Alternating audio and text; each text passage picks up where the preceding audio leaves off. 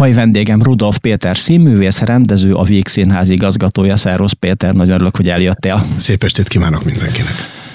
Mielőtt az első kérdésemet feltenném, kénytelen vagyok egy rövid történetet elmesélni a hallgatóknak. A napokban volt a Víg Színház évadnyitó sajtótájékoztató és társult ülése.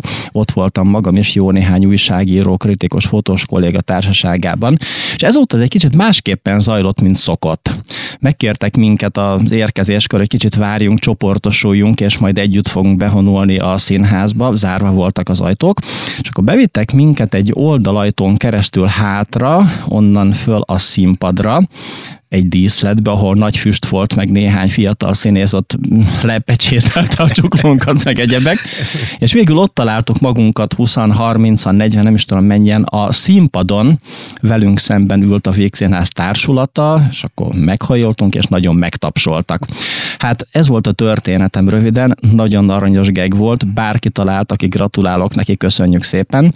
Sok mindent nem értem még el az életben, többek között azt, hogy egyszer a Víg Színház színpadán álljak és megtapsoljanak, ráadásul maguk a színészek, mit mondjak, jól mulattunk. Ebben reménykedtem, hogy azért ez alapvetően jó érzéssel töltél az embertől, megfürdőzhet abban a szituációban, hogy áll a víg közepén. És reméltem, hogy nem atrocitásként éritek meg. Egy kafkai helyzet, hogyha az ember egy által nem ismert térbe lép, és a füst gomolygása közepette, ráadásul még a Kafka Kastélyának a díszletében voltatok, tehát nem véletlen volt ez az asszociáció, hogy ráadásul még agresszíven valaki kiabál is a sötétből. Ez kifejezetten a most készülő darab világának a felfestését célozta meg, és közben tényleg reménykedtünk abban, hogy ugyanúgy, ahogy a minapában, a vígnapon a nézők élvezték, hogy bekeverednek a színfalak mögé, hogy ez esetleg azt a sokkot fölülírva örömet szerez az arra járó újságíróknak is. Hát én azt hiszem, így voltunk ezzel mindannyian, szóval megkaptuk a tapsot, köszönjük szépen. Péter, megérdemeltük mi ezt? Ezt majd jövőre megmondom, a kritikák után természetesen ez nem arról szól, hogy az ember heccelődik, hanem valóban azt gondolom, hogy ez egy igazi Víg Színházi ötlet volt, Viktor ötlete volt, amire én azonnal vevő voltam. Amikor a Népszínházról beszélgetek, akkor arról beszélgetünk, hogy nyilván egy kis stúdióban az ember megvalósíthatja az álmait, és ehhez a magyar potenciális közönség X ezrelékét elhívhatja a vendégségbe, de amikor a Víg Színházat irányítja az ember többet magával, a Pesti Színházzal, mint stúdióval, ami szintén 501 néhány stúdióra igencsak méretes. Igen, tehát közül azt hiszem a 6. legnagyobb Pesti Színház, amikor ennyi embert kell egy este leültetni, akkor nem árt, hogyha az álmaid egybeesnek még jó néhány millió ember álmával, és ez a fajta hatásosság, vagy ez a fajta mágnes, amit ez jelent, hogy remélem az írásokban az megjelenik, hogy jól éreztétek magatokat, ez közben kötelező. Tehát ezt az árut el kell adni. Különben is nem szégyen, amíg az ember alanyi költőként otthon megírja a művet, szikrázik az agy és a lelke, az egy dolog, de utána valahogy a költőnek is egyébként azért célja, hogyha ebből élni is akar, hogy valahol egy másik szakma segítségével, de mégiscsak összegyűjtvén az anyagot, a nyomda és a csomagolás után valahogy a kezébe juttassa, mint árut immár, X összegér a befogadóhoz. Ez kicsit hosszadalmasan fogalmazom, de ugye világos, hogy nekünk dolgunk létrehozni is, és el is adni. Az árut, ami így borzasztóan hangzik, és régen nyilván az egyszerű volt, úgyis beszélünk majd még nyilván. De igen, erre még visszatérünk, mert a színház, mint nagyüzem blokkunkban. Kell valahogy megtalálnunk.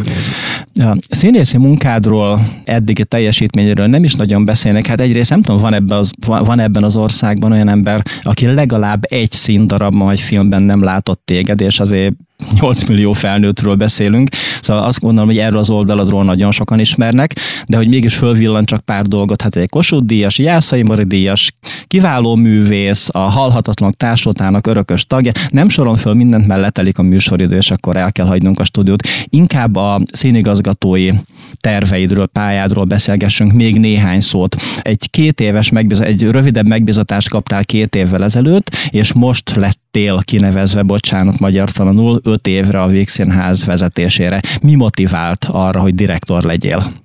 A féktelen hatalomvágyon kívül. Természetesen ez. Természetesen. Kicsit ilyet vagyok, mert az idézőjel használat veszélyes. Kiteszem a rádióban, igen. Mert képes aztán valaki még végén ezt komolyan venni. Nekem nagyon sok közöm volt ez az épülethez. Én itt nőttem föl, itt tanultam mindent. Itt tanultam próbálni, itt néztem zseniális színészeket, ha balra néztem, ha jobbra, bármilyen irányba, és a tanáraim is, és az egész évfolyam, hogy a vígszínházi tanárokból állt, tehát a tanáraink is, Marton László, Horváth István, Kapás Dezső, és Valló Péter volt abban a pillanatban éppen, amikor oda egyetemistaként sok évtizeddel azelőtt betettem a lábam. És amikor eljutottam az életemnek egy olyan fázisából, azt éreztem, hogy annyi mindent kaptam ettől a szakmától, és az a fajta belső béke, ami ahhoz kell, hogy az ember egy ilyen felelősséget elvállaljon, már pedig szerintem ez kell hozzá, hogy ne magadlást, hanem alázattal végezd a feladatodat, és szolgáld a színházat, ebben az esetben a Víg Színházat. Ez most jött el.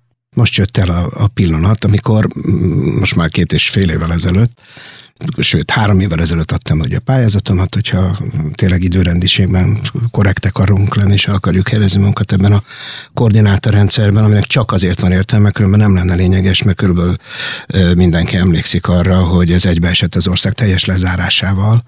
Tehát onnantól kezdve máig leszögezhetem, hogy békeidőszakban még nem vezethettem a Vígszínházat. Hát, úgyhogy, hogy mit motivált, akkor azt azért még nem tudtam, hogy ennyi mindennel kell majd szembenéznem, de az motivált, hogy egyrészt személyesen, hogy szétrúgjam a saját kereteimet, az óvatosságomat és a felelősség elől való menekülésemet, lebontsam magamban ezeket az érzeteket, és az összegyűjtött sok évtizednyi szakmában való szinte minden ponton való felfordulásomat egybesűrítve valamiféle szolgálattal a Víg Színházat ismerve, ott nagyon sok embert ismerve, és talán a szellemiségéhez kapcsolódva tudjam tenni a dolgomat. Hát nagyon remélem, hogy az 5 évben azért többségben lesznek a békeévek, amik most rád várnak, de hogy mi minden történik majd ez alatt, és hogy mi minden történt ezelőtt, ahol egy picit később beszélünk, most megállunk, zenét hallgatunk, és innen folytatjuk. Mai vendégem Rudolf Péter színművész, rendező, a Víg Színház igazgatója.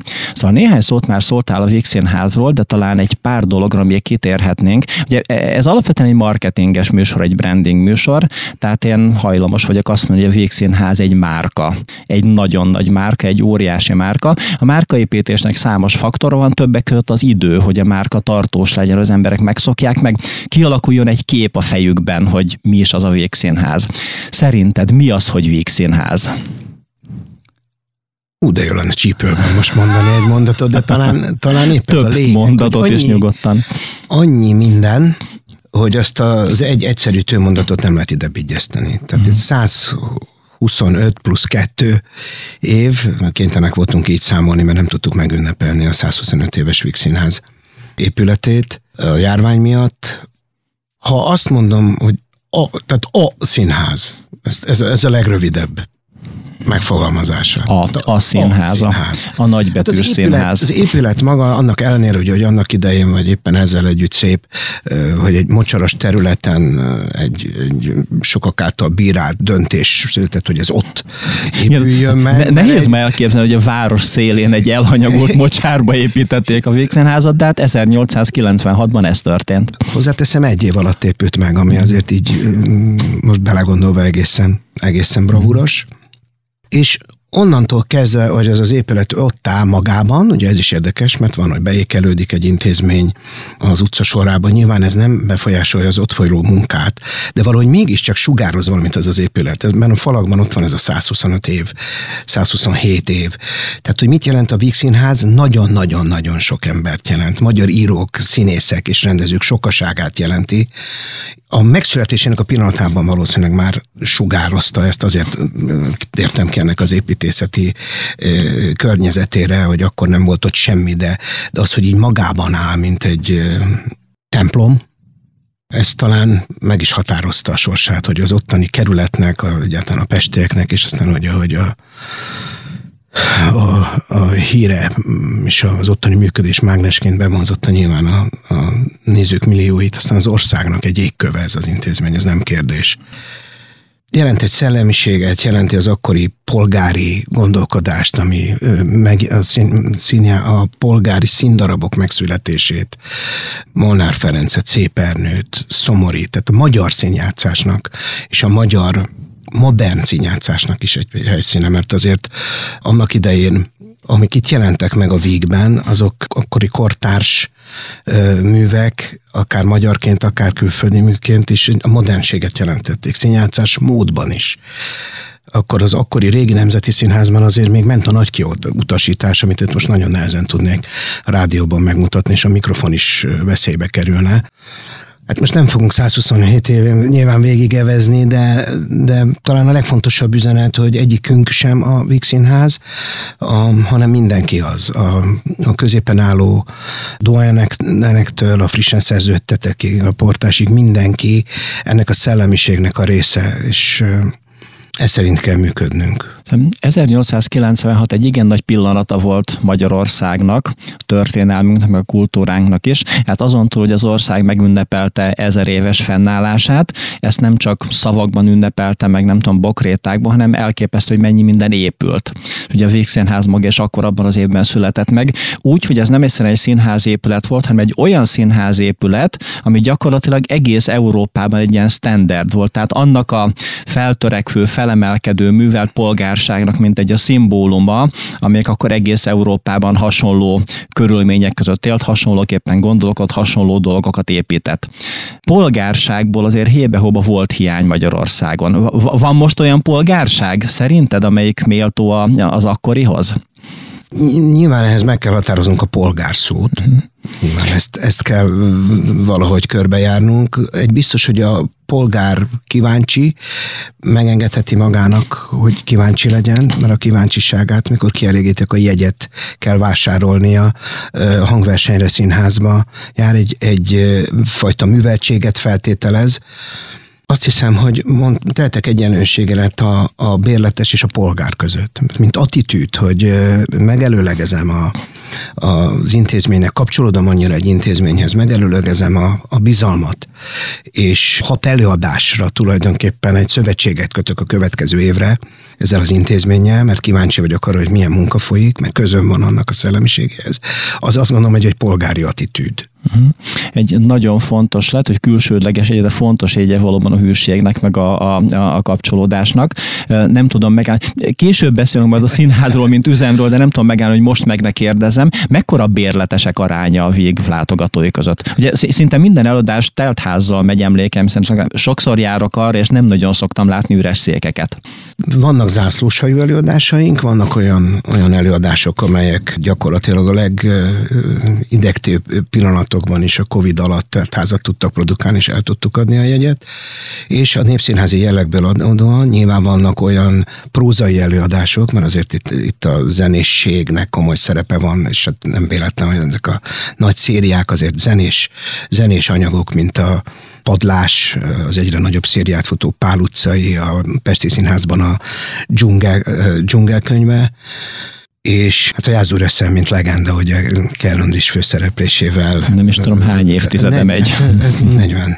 Szóval ez azt hiszem, hogy kuriózum Európában is talán.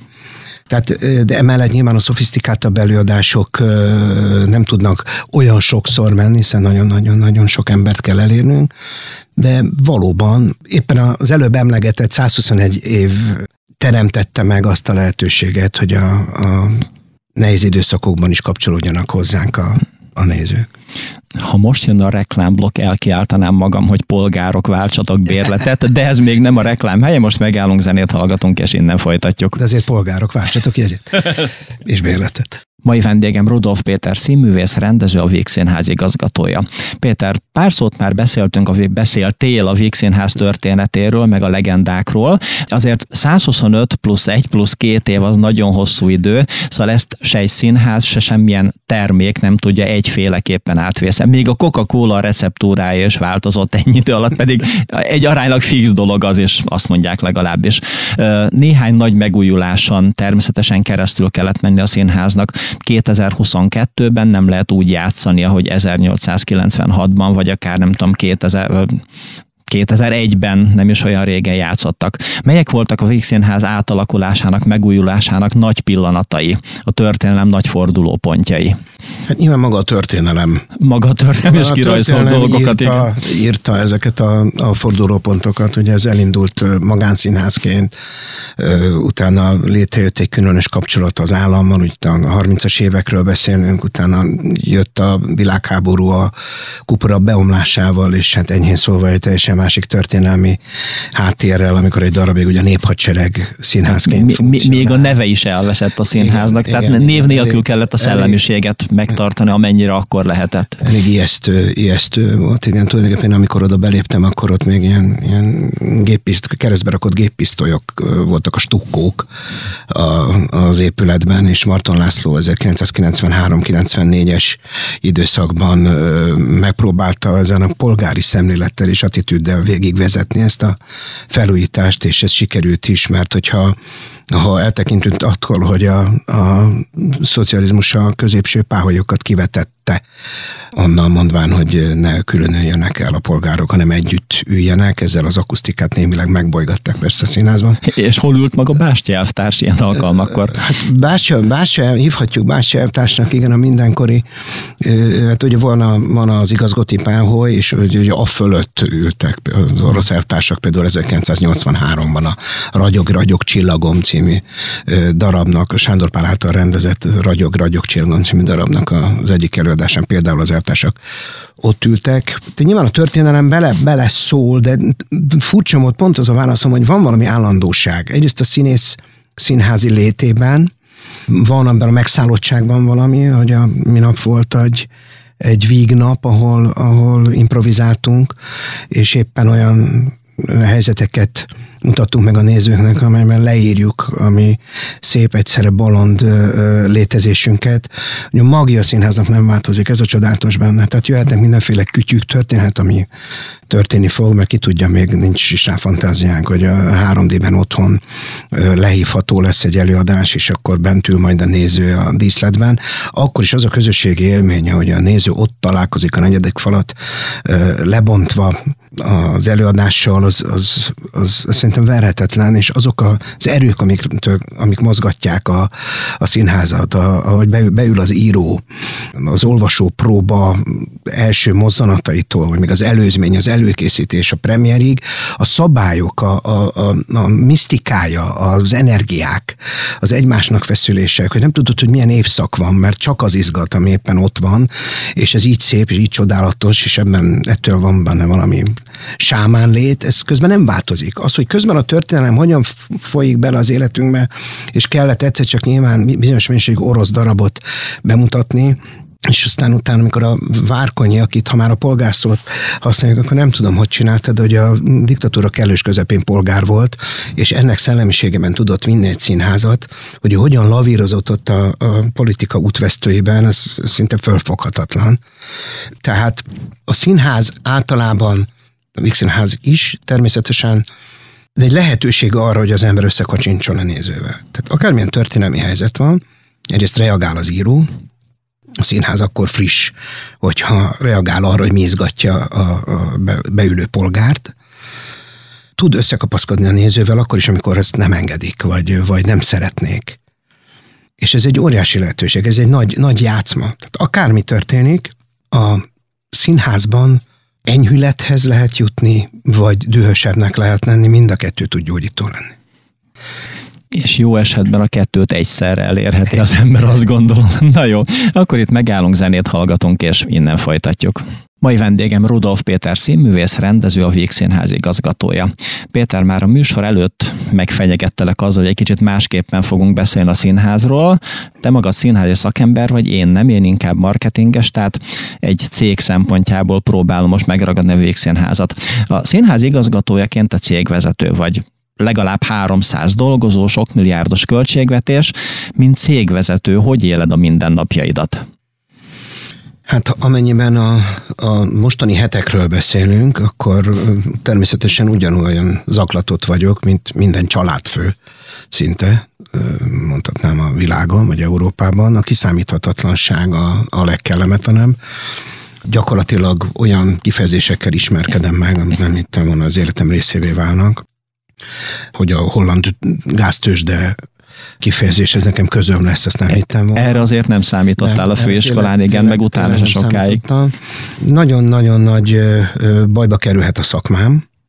Ilyen értelemben a Víg Színháznak talán ez a bizonyos múltja, ez segít, hogy a nézők maguk, amikor döntést kell hozniuk, hogy ebben az inflációs kiszámíthatatlan helyzetben hogyan döntsenek, hogy merjenek-e a kultúra áldozni, akkor pont nekünk segítség, az a sok-sok előd, a Víg Színház imázsa, hogy megmozduljon, és úgy érezze, hogy mentálisan szüksége van még akkor is a színházra, amikor meg kell fontolnia, hogy mire költi a pénzét. Tehát ugye 3 veszélyforrás mindenképpen leselkedik most a színházcsinálókra. Az egyik az energiaárakkal való harc, a másik a maga az infláció, ami nem csak az energiára, nyilván az életünk minden pontjára, a legegyszerűbb fogyókellékre is veszéllyel van, és hát maga a néző, aki ugyanúgy bajba kerülhet.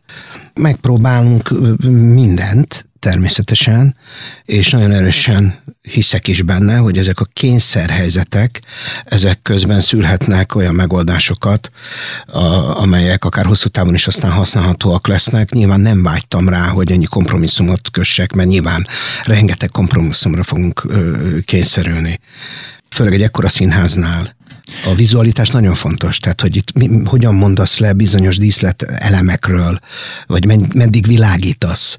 Most megkértem az összes dolgozónkat, hogy saját területén nézzen körül, hogy érezze annyira sajátjának, saját otthonának a színházat, mint hogy otthon most észrevettem magamon is, hogy sokkal jobban figyelek, és lekapcsolgatom magam után a villanyt, és nem tudom, de azt gondolom, hogy százalékosan meg nem számoltam ki, de ez igenis jelentkezik majd a családi költségvetésben.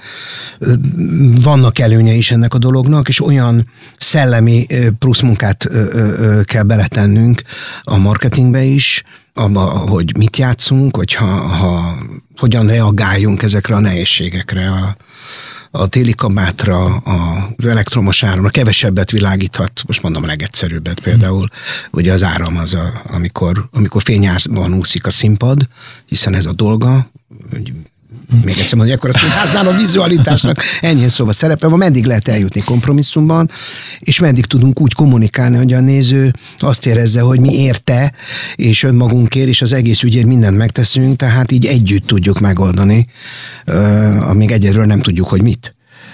Mert nincsenek pontos számaim. Eltekintve az aktuális helyzettől, gáztól, áramtól, egyebektől, békeidőben mennyire jellemzek a marketing szempontok, amikor műsorpolitikát csinálsz? Tehát, hogy mennyire eladható az, ami ott megjelenik termékként majd a színpadon?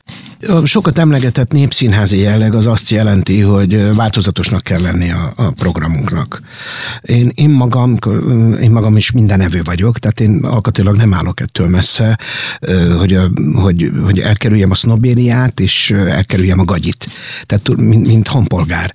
Tehát körülbelül így kell összeállítanunk a programunkat is. És így a 3 épület önmagában, és hát túlzásba estem, az épület 2, csak valahogy a fejemben ugye külön kezelem a házi színpadunkat, a stúdió. Más bejárata van, úgyhogy egy kicsit arrébb van azért. Hát 2 épület, 3 játszóhely. És mindegyiknek nyilván megvan a maga feladata. Ezért egy vígszínházi színész olyan, mint hogyha folyamatosan úton lenne, és világpolgár lenne, és játszana, olyan, mint hogyha játszana itt, ott és amott, pedig valójában a vígszínházhoz tartozik. Tehát a házi színpadon kortárs darabokat mutatunk be, kifejezetten ott készülő, akár a színészek improvizációjából felépülő valamit, és nagyon szeretném, ebből összeállhatna aztán egy kötet, a Víg Színházban elkészült kortárs magyar daraboknak a kötete, és nagyon szeretném megtalálni a szerzőket, akik aztán a Pesti Színházban és a Víg Színházban is olyan hívó szót jelentenek, amitől meg tudjuk tölteni a színházat. És ezzel nagyon közel vagyunk ahhoz az aktualitáshoz, amiért éppen most ültünk össze a stúdióban, nevezetesen, hogy meghirdettétek az új évadot, az újabb előadásokat, a bemutatókat, de ezt egy picit később beszéljük, meg hallgassunk valami jó zenét, és akkor beszéljük meg, hogy mi mindent láthatunk a Víg 3 játszóhelyen a következő szezonban. Mai vendégem Rudolf Péter színművész, rendező, a Víg Színház igazgatója. Szóval ott hagytuk abba, hogy meghirdettétek az új évad bemutatóit, látjuk nagyjából most már a programot, talán novemberig fönt is van a műsor a Víg Színház weboldalán, tehát most már lehet venni november, és hát akkor halljuk, mi mindent láthatunk nálatok ebben a szezonban. A tavalyi évad végén egyfajta ilyen előbérlet, előbemutatóként Valló Péter rendezésében a Barátom Harvey című igen, a nagy nyúszi füles plakát a színházon. Láthatatlan és mégis látható nyúl. Egy nagyon szerethető végjáték, amelyben közben szerintem olyan húrokon is játszunk, ami közben a 21. század elején élő ember szorongásairól szól, úgyhogy közben tudunk röhögni, és elgondolkodunk azon, hogy azokon röhögünk, akiken kell, hogy az a bolond valóban, akinek bolondnak látszik, vagy fordítva, vagy milyen jó lenne bolondnak lenni, és mindannyiunknak milyen jó lenne egy láthatatlan nyúl, akit közben látunk, és van egy barátunk. Ez a Víg Színházi bérlet konstrukciónak az első eleme, és most zajlanak a próbák, már említettük, Franz Kafka Kastély című regénye alapján rendez Bodó Viktor éppen a nagy színpadon, egy elképesztően izgalmas díszletben, amelyet igen, a Viktor, akit a műsor elején említettél, az Bodó Viktor, és ő rendezte meg az újságírók bejövetelét, és igen. Igen, a magyarok bejövetelét, igen. És ez egy látomás. Itt még megmertünk engedni magunknak vizualitást. Remélem, hogy nem egy szál villanykörtével fogjuk megmutatni majd. Sok vas volt a színpadon. Igen, ez egy építkezés. Egy nagyon izgalmas ötlet a díszlet egyébként, ahogy ezt a nem tudom, hol vagyok a társadalomban, éppen mit tudok a fölöttem elhelyezkedőkről, az alattam elhelyezkedőkről, hogy fogaskerékként én hogyan csikorgok. Ez rendkívül izgalmas, nyilván Kafka kapcsán a szorongás szó, amiről eszünkbe jut, de Viktort ismerve ez közben egy nagyon expresszív és nagyon sok humorral átítatott szorongás lesz. Általában az évadot és a Víg Színház szellemiségét valahogy így képzelem el, hogy a nagyon drámai jelenetekben legyen humorunk és fordítva. A Víg Színházon megyek tovább, Shakespeare Szeged-Szeggel című darabját fogom én rendezni, azt írtuk oda, hogy egy nehezen meghatározható műfajú színdarabról beszélünk, hogy egy dühös végjáték, egy politikai játszma, amiben közben reneszánsz végjátéki elemek keverednek, és ami hát arról is szól. Az élmény kettősség, amit az előbb említettél, megnyugszunk és idegesek leszünk egyszerre. Kicsit szól arról, hogy attól, hogy a hatalom megbolondulhasson magától, ahhoz a környezet is kell, amelyik erre lehetőséget teremt. És aztán jön a Pinocchio, ez bérleten kívül, ez már a következő naptári év keresztes Tomi rendezésében, Presser Gáborral, Dusánnal, tehát egy csodálatos pillanat. Újabb 30 éves szériát ígér ez a névsor, szóval azt gondolom. Reménykedünk, a történet maga is, hát rengeteg, éppen számogattuk, több mint 400 filmváltozata volt, éppen most is kijön egy filmváltozat, egy nagy alaptörténet, és nagy címeket is keresünk, ahol a Pinocchio esetében megszólítunk 10-től 100 éves korig mindenkit, tehát családi színdarabot szeretnénk létrehozni. A Pesti Színház programjában pedig kezdünk Szőcs Artúr rendezésében az Inkognitóval, ott tavaly már próbáltunk, és most egy finálé következik, egy nagyon nagy sztori, ennyit elmondhatom talán, mert mégis ez a felütés az egésznek, Einstein agyát ellopták annak idején. Egy nagyon izgalmas lehetőség, 4 színész sok-sok szerepet játszik. De már nem élt, amikor ellopták az agyát. Nem élt, vagy mi így tudjuk. És ennek kapcsán egyszerre krimi, és közben egy ilyen csehovi kisembernek a megszállottsága keveredik ebben a történetben. Több szálon futnak az események, egy nagyszerű szellemi játék, aminek a végére remélhetőleg sikerül majd összerakni a puzzle-t, és 4 színész játszik nagyon sok szerepet. Ezt követi még ebben a naptári évben, december 17-én ifja Vinyánszky Attila, az első magyar musicalek egyikét, Hubai Ránki Vas, az Egy szerelem 3 éjszakáját. De ez 60-as évek klasszikus, ha jól emlékszem. Igen, és hát ugye ez az, amiről beszélgetünk, hogy reagálni kell arra, ami körülöttünk történik. Ez a szörnyű háború itt van velünk, nem tudjuk meddig, és nagyon, nagyon érdekes, hogy egy Radnóti életéből kiinduló a 60-as években, a 40-es évek világháborújának fájdalmaiban reagáló, abban megíródó anyag hogyan rezonál most, és mindezt Attila látásmódjával és színházcsináló bravúrjaival úgy, hogy most a vígszínházi technika nem áll rendelkezésére, de már amit eddig hallottam egyszerű díszletben, hiszen most általában egyszerű díszleteik lesznek természetesen, nagyon izgalmas, és egy óriási szereposztással megy majd a december 17-én bemutatónk, és ezt követi a Pesti Színházban márciusban Valló Péter, Tennessee Williams Macska forró bádogtetőn című munkájának a bemutatója, ugye ez egy hívószó, és Péter elemzése és Péter színészvezetése mind azt sugallja számomra, hogy szintén egy nagy széria, ilyet nagyon gyáván mond az ember, nem is szabad talán, de egy nagy széria előtt állhat egy Macska forró bádogtetőn Valló Péterrel és ezzel a szereposztással. Most végig kéne mondanom a szereposztást. Az hosszú lenne sajnos, azt most nem tudjuk megtenni. Nem tudom végigmondani a kollégákat, akik aztán ott lesznek. Jobb hiány elolvassuk majd a műsorban. Szóval rengeteg bemutatval készültök. Mondtad is a évadnyitón, hogy nem marad el bemutató, tehát bármi következik most gazdasági helyzetben, pénzügyekben, energiában, a Vígszínház mindhárom játszóhelyen mennek tovább az élet dolgai. Egy anekdóta... Nyilván létezhet olyan helyzet, csak az a válaszom erre, hogy akkor pedig valami olyat fogunk játszani, amivel reagálunk arra a helyzetre, amivel éppen szembe kerülünk. Hogy lassan letelik a műsoridőnk, azért egy dolgot még szeretnék elmondani. Ugye van ez a közismert anekdóta, amit Sir Winston Churchillnek tulajdonítanak. Nem mondta ugyan, de mondhatta volna, és ez legalább annyira fontos, hogy a háborúban mondták neki, hogy ne támogassák a színházakat, meg a koncerteket, meg a kultúrát, mert az a pénz is mehet fegyverre, és ugye visszakérdez, hogy uraim, de akkor miért háborúzunk? Tehát zárszóként én is valami ilyesmit mondanék, nem lesz belőle szállóége, mint Churchill, de azt gondolom, hogy lehet, hogy drágább lesz a tojás, meg a tarja, meg a fűtésszámla. Nem könnyű ezeken spórolni, de biztos fogunk spórolni rajta. Egy dolgon nem lehet spórolni, ez pedig a színházjegy, mert ez nem megtakarítás, hanem veszteség. Tehát azt kiáltanám így még a levegőbe búcsúzol, hogy barátaim, polgártársak, menjünk színházba, menjetek színházba. Péter, hát én meg játszatok nekünk nagyon-nagyon jó darabokat. Én ehhez kívánok neked, meg a Vígszínház egész csapatának kitartást, meg erőt, meg ihletet. Nagyon szépen köszönöm, én egy ilyen gyönyörű végszót én most ebben a szorongatott helyzetben nem is tudtam volna. Nem is végszó volt, egy végmonológ, nem is tudtam volna összerakni, úgyhogy várok szeretettel a Vígszínház marketing csapatában. Ott leszünk. Rudolf Péter volt a vendégem. Péter, nagyon köszönöm, hogy velünk voltál, gyere máskor is. Én is köszönöm az összes színházi ember nevében. Mára ez volt a Márka Monitor a 90.9 Jazzy Rádióban, de a jövő szerdán este 7 órakor ismét jelentkezünk. Aki ezt a műsort vagy bármelyik másikat szeretné újra meghallgatni, megtalálja a Márka Monitor podcast rovatában. Mi most mára bezárjuk a stúdiót és elmegyünk, kérem önök ne menjenek sehova, a Jazzy programja remek műsorokkal, jobbnál jobb zenékkel folytatódik. Jó estét, jó éjszakát!